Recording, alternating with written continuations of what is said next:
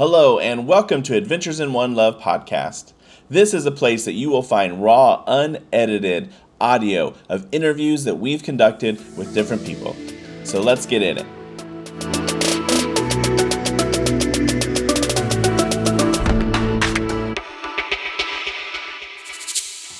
And welcome to Adventures in One Love. I am Lydia and I am so excited for today's episode. I am joined by my brother, my friend, Derek Diaz, the founder of God Set Me Free Worldwide. Got it. I did it. You nailed it. Ugh. I said I was going to have to do this like 10 times. Keep it real, y'all. God is good. Derek, thank you for being with us. Thank you for having me. This is so awesome. We've had the priv- I've had the privilege to kind of have some one-on-ones with you that I don't think a lot of people really get the opportunity to just kind of have conversations like we've had. Yeah. It's been I- a blessing. And I hope that that changes. Like, you know, like there's a stigma of being unreachable, right? Yes. But I mean, I think that the goal of the body of Christ is that we would be available, regardless of busyness, but that we would be available because this wouldn't be as free flowing as it's going to be and as fun Right. if this would have been mocked up, yeah. you know? Well, for those who follow our channel and who are subscribed, make sure you subscribe, like, Hit that button. hit that button, do all do all the things. Uh, I, I- keep it real. I, this is pretty much what you see is what you get, uh, because God is good, and this is what we're encouraging. I think you and I both really have the heart that we want people to be themselves, Yeah. and uh, you know, I I have been privileged to hear a lot of your testimony. Um, I'm excited. Uh, and I just pray right now that whoever is listening to this message that they feel Holy Spirit in this and that they hear God's heart for them through what God has done for you. Yeah. So share with us a little bit. What has what brought you to the Lord? How did you get here? Yeah. Um, I think the first thing to preface the entire testimony is I know that a lot of people have had this gigantic life of sin and then just this abrupt moment with the Lord. And I want to say that there is that. Like, there is this piece of my testimony that was that. But I think the heart of my testimony was what happens when you're a Christian and then the rug gets pulled from under you Come on. and um, I think that's where I would love to like keep the focus. So Okay. I'm gonna breeze through Sure. the sin. So it's like, yo, yes, like molested at eight, Mm-hmm. like addicted to pornography by ten, lived a life of just sexual perversion. Like you name it, I did it. Greed, I, it was all there. 24, I respond emotionally to an altar call. And I just I want to clarify, like I responded emotionally to an I, altar call. I love that. And I hope that people hear. They'll they'll the understand why I say that, it, yeah. you know. So, and then I live out a Christian life for 5 years that Christianity taught me to live out, Mm-hmm. you know. Date the first girl you see, marry the first girl you date. Go plant a church, go become a pastor. So that's what my Christian role like that was what was wrapped up around my Christian role. So from 2014 by December 18th of 2018, I had done all those things. I checked off all those boxes, you know, speaking at conferences. I mean, I was well known in Florida, traveling to different states to preach. Um, and then I got rocked. Um, I got rocked with a really hard situation. Um, and I'm grateful because when we allow the Lord to join us and reflect, you get to see where the breadcrumbs actually start. So September of 2018, a friend had came back from the World Race, uh, you know, 11 month missionary journey, and it was her birthday party. And she was like, "I just want to have a worship night." And I was like, "Yes, say less." So we go do this worship night. She introduces me to the upper room for the first time. I hear their song "Surrounded," and to me, it was like it was a breath of fresh air. It was the first time I heard a worship song that was like more than five minutes long, you know. And so I'm enjoying this from September, then I start reading a book by Francis Chan called Letters to the Church. And if you've mm. never read that, I'm gonna I'm gonna let every reader, listener, like know like this is a book that you need. Mm. Like if you fully want to understand the body of Christ, like this is an essential. And so I start doing this book, and it's a complete contradiction to what we're doing at the church. And my heart is stirred. I start to do this book study with my young adults. Their hearts are stirred. And what I didn't know then that I understand now was like we were starting to get a little bit of revival. But the thing about revival is all the mess comes up. Mm-hmm. Like revival is messy. And I hope that people understand that. I love that because I think when you hear, I think when most people hear revival, they just hear Holy Spirit, miracles, trans, you know, transformation. But there's a process to transformation. Some things have to be revealed and come out. So yeah, like people have to be in the bar in order Mm. for Holy Spirit to convict them to turn the bar into a worship center. Like it's messy. yeah, And so the mess in my life was as good as a movement of everything that was going on. I was a terrible husband. Like mm. I put ministry before my marriage. I was such an orphan in my marriage that I valued like the friends that I was building, the influence that I had. And unfortunately, that started to lead us astray. And on December 18th of 2018, I found out that my ex-wife had an affair with my co-pastor. And this is the rug moment. This is watching like everything that I felt like the Lord had been doing in the ministry in my life, it just got pulled from under me. And it was so it was so traumatizing because I was the guy that loved preaching on Hosea and Gomer. Hmm. Like I loved preaching about the God who had the agape love, the one that would chase after the one who sold herself back into prostitution. Like I, but my heart was like, I don't want this.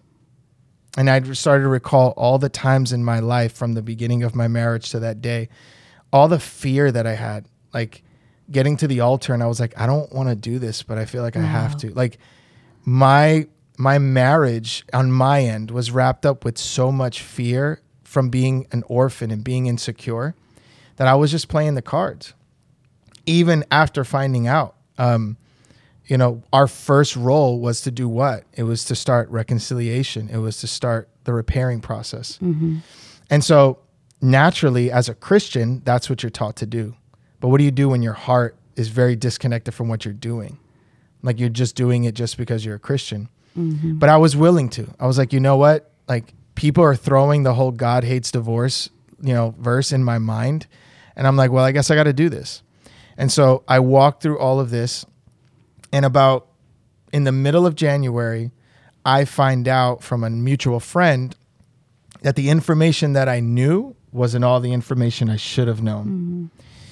And so I confront my ex-wife. I find out this is true. Like she's she's validated it and I will always honor her by saying like she came she came up front whenever it was ready to be exposed. She didn't shrink back from it.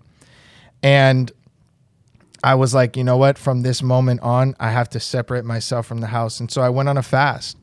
I did a. Uh, it was my first time ever fasting as a Christian. I did a Daniel fast, and I asked the Lord one question because I was done. I was like, I don't believe you. I don't believe this is Christianity. I don't believe this is real.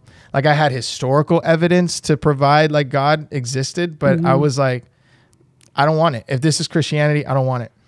So I petitioned to him when I like throwing out the fleece right before the fast. I was like, I need to know, do I stay or do I walk away? And that was all I asked. And probably about two and a half weeks into the fast, uh, a friend invites me into a random church in Lake Worth, Florida. And I was like, you know what? I'll go. I haven't been to church since December. I know that they don't know me. I know that I don't know them. Um, and my friend walks me into my first spirit filled church. And it was the first time that worship went on for an hour. And I was like, who does this? It was the first time I heard someone talk about spiritual warfare. And I was like, I don't understand what's happening. And then that night was the start of everything that changed my life. We get back into worship, and the worship leader gets on stage. He starts playing his guitar, he starts singing, and he gets off the stage in the middle of the set. And he comes up to me and he looks at me. He's like, Son, the Lord has a word for you. And I didn't understand what that meant. Like, I had no context to what he was talking about because no one told me that the Lord speaks. And in faith, I just trusted. And for the sake of time, I won't tell all the story, but he looked at me in the eyes with tears in his eyes and he said, Son, the Lord wants you to know that it's okay. It's going to be okay to walk away. And I just wept. Like, I mean, we wept together on the floor for like 45 minutes. Wow. This man knew nothing. He knew nothing about my story, my testimony. And it wasn't that he was delivering a word so that I would create action. He actually gave me a word to give me the power to find out that four days later, I was sitting in the garage of my old home, finding out that the entire time that we had sought restoration, the affair was still going on. So the word didn't give me the power to leave. It was the word giving me the power to understand that what was actually trying to go down, which was we can try to restore, it wasn't happening on her end. And this is where I think the Bible says clearly, it says repentance, godly sorrow leads to repentance. And there's a difference between being sorry for the people and being sorry about your your relationship with God. You know, David says, I think in Psalm 51, he says, I've sinned against you and you alone. And I'm thinking to myself, like, man, you're talking about like you did some pretty jacked up stuff, David, but you don't even care about them. You're you really care about your relationship with the Lord. And I identified that that was the issue in my ex-wife. It's like she was ready to take this situation the way a CEO would take a scandal and kind of do what we had to do in order to make it work so that it would like we'd come out on top. And um, that moment led me to the freedom, which led me to an, a conference in February of 2019 called Ascend here in Orlando. Mm-hmm. And again, without context, without any grid of what was going on, I experienced a four and a half hour baptism of the Holy Spirit Wow. where fire, electricity, I was pinned to the ground. Like, it's funny, I make fun of it, but I looked like a dinosaur. Like, I was like pinned with my arms like caught in front of me. And for anybody that was at the Send, you know, everyone knows like it was a hot day. There were barely any clouds. And I had people walking up to me whispering in my ear because I was like looking straight up at the sun. They were like, We see angels like literally covering you, like their wings are covering you. So it's why you're not having an issue with looking up. And I got up from that encounter and I had felt what I understand now. I had felt like the Lord had deposited every spiritual gift that He had promised every believer. And I was completely healed from everything that I had walked through Oh, amen. he walked me through trauma like like i was saying earlier like the the the molestation i've gotten raped twice like i've had so many things happen to me and it was like he took all of that in five hours and healed me from all of it like there was no residue none Wow. and I was able to get up and I just start running around the stadium praying for people. The Lord giving me words of knowledge. Like, no way. Like, no way. Cause I didn't even have a grid. Like, I had to like leave the conference, sit under somebody and be like, what just happened? Like, how do you, how do you Yeah. explain this to me? So, like, that's where I'm at. Like, I think if you want to know my testimony, it was, it's two months worth of breadcrumbs that led to an entire baptism of the Holy Spirit. And my emotional altar call became actual salvation on that day of the Send because what I was walking towards was probably getting to the pearly gates at the end of my life with full bags of ministry. And I knew that the Lord would have been like, Come Depart on. from me, for I knew you not. Come on. I did not know him. I served him, but I did not know him. And that's my testimony. Like I know him and he knows me. amen. Like I have it's a privilege to be a son now. Amen. I'm going to jump in right here real fast and remind you to make sure to subscribe to our podcast. Check out our YouTube channel, Adventures in One Love, where we're constantly posting videos and updates that are a little more short form content. If you enjoy uh, the podcast, you'll definitely enjoy our videos. Now back to the content. Yes. yes and amen. You know, there's so many things that stand out, but I think I- I don't want anyone to gloss over the fact that you were a believer. You were doing you were walking in obedience to the word and to your leadership and you were struggling. But I think the biggest thing that I hear that I personally have experienced, and so I think that's kind of part of the divine connection that the Lord has here is that we really have walked very similarly. Um, and so I do deeply understand when you have that emotional, like, wow, Lord, you can save me, to, oh, oh, you want to be in relationship with me? Like, oh, you want to do this with me? Like, that is a beautiful, that's a beautiful experience, but that is completely, in some settings, it that's not the message Yeah. That and and I appreciate you calling it out and I think that is what the Holy Spirit is trying to do right now and trying to reveal to the body that yes, faith without works is dead. Right? But so is works without faith. Thank you. And and that is the, why are we doing it? Why are we doing what we're doing? Yeah. Am I doing it because I want everybody to think I am a good ministry leader, good wife, good mom, right? Is that the reason why I'm doing it? Or am I doing it unto the Lord because He has equipped me, called me, and He wants to do this with me? And he satisfies everything in me. So it's a pleasure to do these things. It's so beautiful. Yeah. God is so good, and I'm just so, you know, I I have uh, been I say fortunate because you know just context is helpful when you say what you've walked through. To say the Lord heals you in four hours and there's no residue, I, I mean, praise the Lord. Yeah. You know, we we were really fortunate to interview um, another ministry leader, and she had what uh, you know Leanne Goff of Leanne Goff Ministries, so she's amazing. Uh, but she shared she had a baptism of love, something very similar, where she was a mighty woman of God, and the Lord tells her, "I don't want a mighty woman of God. I want my child. I want a daughter." And so I really, I, I think that is the biggest message that Holy Spirit is really trying to reveal amongst the body is sonship.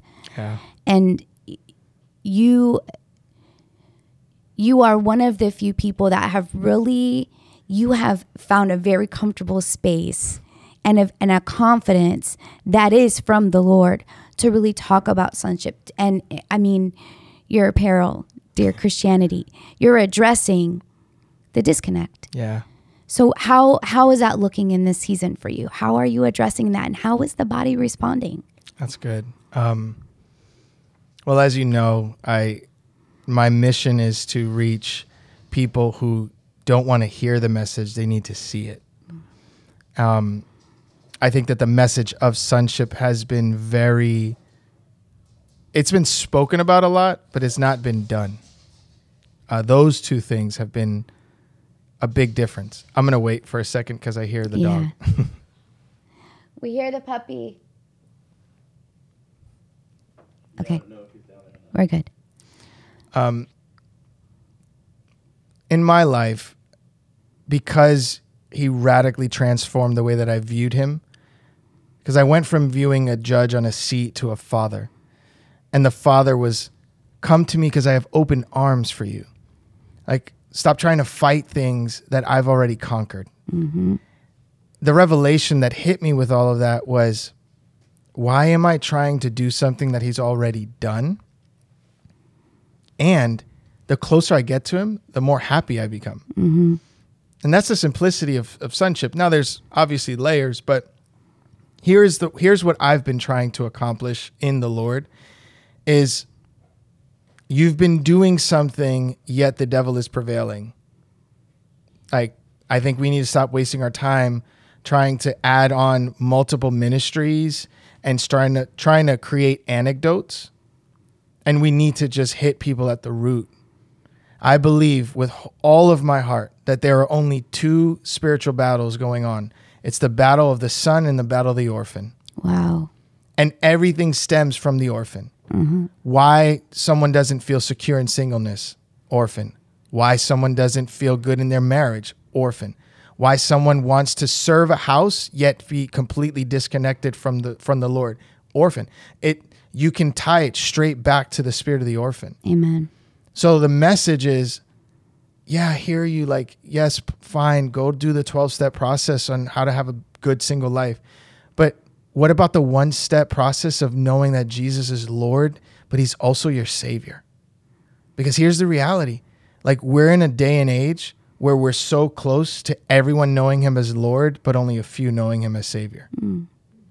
And I get the chance of knowing him now as Lord and Savior, and a father, and a friend, and a brother, and a teacher, and a mentor, and a confident, like someone that consoles my spirit. Like there's so many things that I've gotten from him because I've not tried to treat him the way man has taught me to treat him. Hmm. So, what do we have to do as the body of Christ? We have to stop speaking and we have to start doing. Mm-hmm. You know, it's called the Beatitudes so we can be everything that He told us to be. You know, it's, and we don't do it out of the spirit of the orphan, which is, well, if I do it, no, we do it the way Paul taught us. He said, Man, I'm considered the least of the apostles, but I'm going to outwork them all. Why? Because the grace of God hit him Like the grace didn't put him in the recliner seat. It put fuel in his body to say, I'm going to go and I'm going to outwork everybody. Why? Because I've received so much grace and I'm about to pour out so much love on these people Amen. because I've received this grace. That's so good. And yeah, I might have a little bit of a Todd White remnant because I went to the Todd White school, lifestyle Christianity. I may understand a lot about like ministering to the Lord because I'm a part of the upper room. Like I have all those things, but I didn't I didn't make those things my ministry.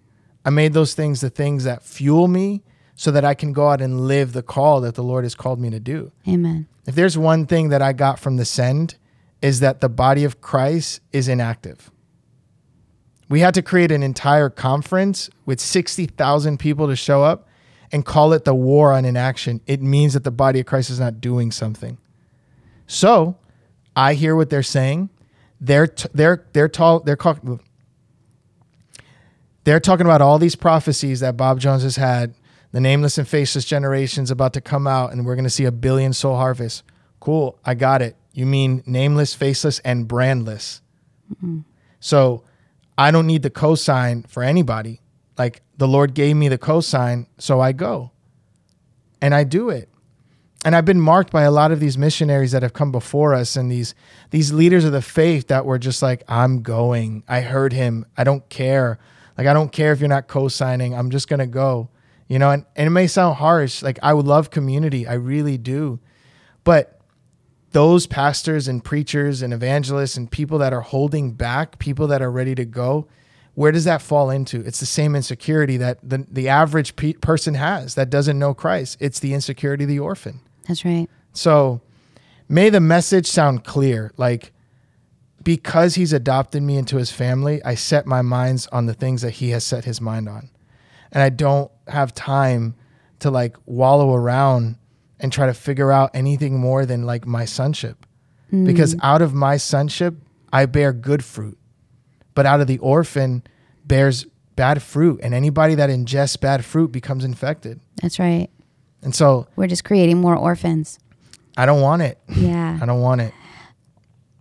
so there's there's something that keeps coming back to me and i've had a similar um I, I, I want to really express my gratitude and even when we were praying before we started talking i just felt such a heart of gratitude because there is nothing that we desire more but to be seen by the Father. I mean, it's what we chase after is like, you know, we think we're going to get that from being seen by man, but really we want to be like, wow, God, you see me? Like I'm important enough.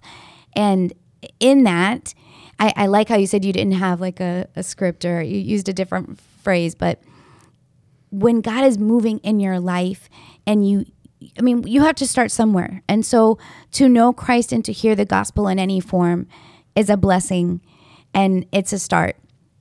But don't just stay there. Really pursue that intimacy. But I love how you shared that there was you didn't really always understand what was next. Like when you first experienced worship at, in the upper room, you're like, they do this, like, right? So how how would you encourage someone who is, and I'm I'm I want to tiptoe like uh, uh, gingerly on the fact that people use the term deconstruction. They're deconstructing their faith. It's it's a really heavy term right now in the body, and I I heard I, I read a great article which I couldn't remember because I just read so many things, but they talked about deconstruction itself is not bad if you're doing it with the Lord Right. right? But it's like when they're just, I'm throwing everything out and then I'm going to figure out again, I'm going to blank slate. Let me etch a sketch, shake my, Entire doctrinal belief. yeah, let me just erase everything and start from no. Yeah. Walk with the Lord. But I love that it was new and different. Like, oh, oh, okay. And now we're doing this. And now I'm evangelizing Yeah. in a parking lot, Now right? I'm prophesying. What? how would you encourage someone who's in that journey of discovering new gifts, dreams, uttering prophetic prophetic words? Like how would you encourage someone walking through that? Sure. Um, Hey, I'm going to interrupt real fast to remind you that you can find out more information about our ministry on our website, oneloveunited.org. There you can come help support us, prayerfully consider to, to donate uh, to support our ministry as we're trying to share the love of Christ with others and help them to understand their true identity in Christ. Back to the content. I have two. A papa in the faith, his name is Ray Sturdivant.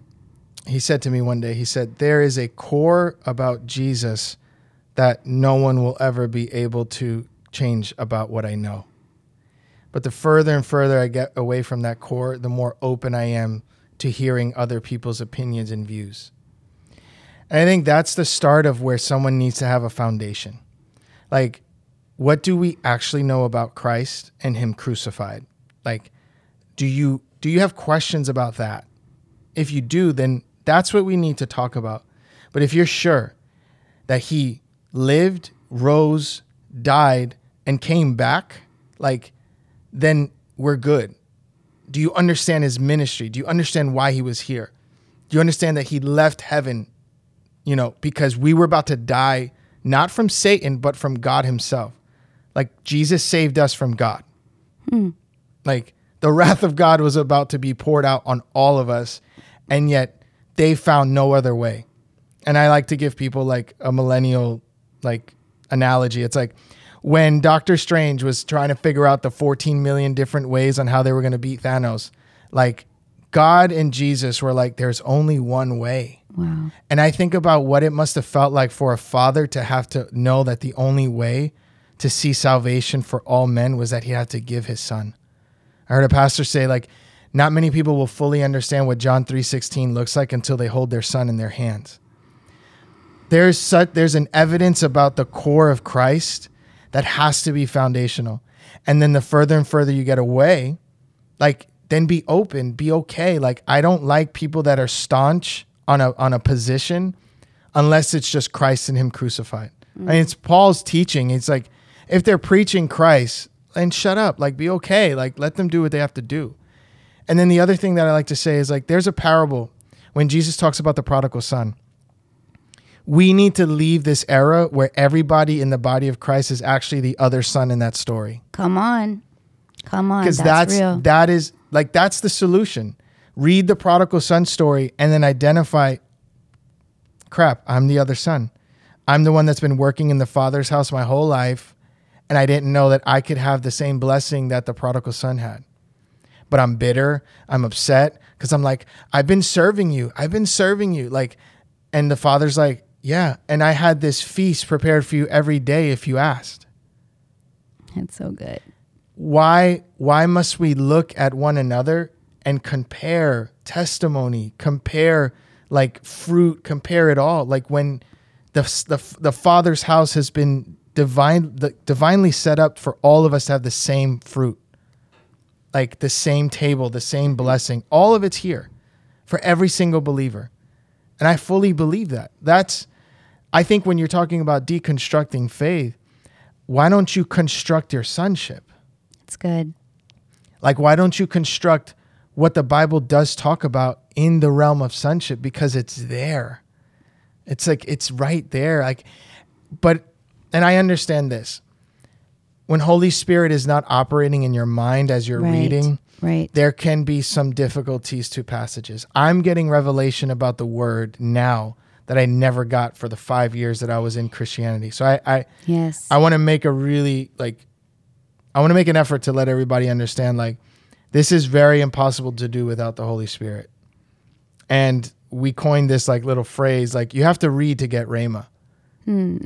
And so while I'm reading now, the Lord is giving me rhema about things that I could have easily brushed along because when everybody reads the prodigal son story, they're like, yeah, I was the prodigal son. Like, yeah, he's going to put a ring in a robe. Like, you know, mm-hmm. but we so often forget like you could blink and four years can go by and you could be serving inside of a church where you feel like the other son. yeah. So I understand that there's a lot of people who don't have the 24 years of sin. Like no one told me who Jesus was for 24 years of my life. I mean, I went to a Catholic school, but no one preached the gospel to me. Right. Like no one came up to me in New York and was like, "Have you heard about this guy?" No. And I get that a lot of people don't have that story. They have born in the church, raised in the church, heard pastors their whole life. So there's a lot of religion that has been built up and understanding that has been built up inside of them. So, And that becomes the safety net. right. And so we don't want to lose our safety net. We don't want to just trust in the Lord. That's scary. Luke 18 8. Jesus says, When the Son of Man returns, will he find faith on the earth? Those words have never been so real for the time that we're in, where we have been bound to man made wisdom, and it's been actually a hidden type of fear to move in faith. Wow. And so when we when we read the Bible, like have we have we stopped processing the way a theatrical film would create words to sh- to show up on a film? Have we forgot to see the early apostles live out something where they fully believed that he was coming every day? Mm-hmm. And because he was coming, they were like, I don't care about all these extra things. Like, I just want people to be saved. I want my community to be full. I want my marriage to be full. I want my heart to be set ablaze for the things of the Lord. Like, how simple was all that for them? Probably. And then we lie to ourselves and say, well, they didn't have what we have. It's like, yeah, but they had beheadings and crucifixions. Right. Y'all don't have that Right. Yeah. you know and so i think we've just the lord gave me this one word he said if you want to live above reproach be simple and we've overcomplicated it That's good. And i hope i'm talking to somebody that understands like i'm not dumb enough to not understand religion but i'm also smart enough to understand that i've walked in the world for so long i've walked in the world for so long that I'm very aware of the common sense of what isn't and what is. Yeah. That's good. That's good. I appreciate that. If you made it all the way to the end, we want to say thank you. I hope you subscribe, like, um, check out our YouTube channel. Make sure that you're subscribed for more content, and we'll see you with the next clip. God bless.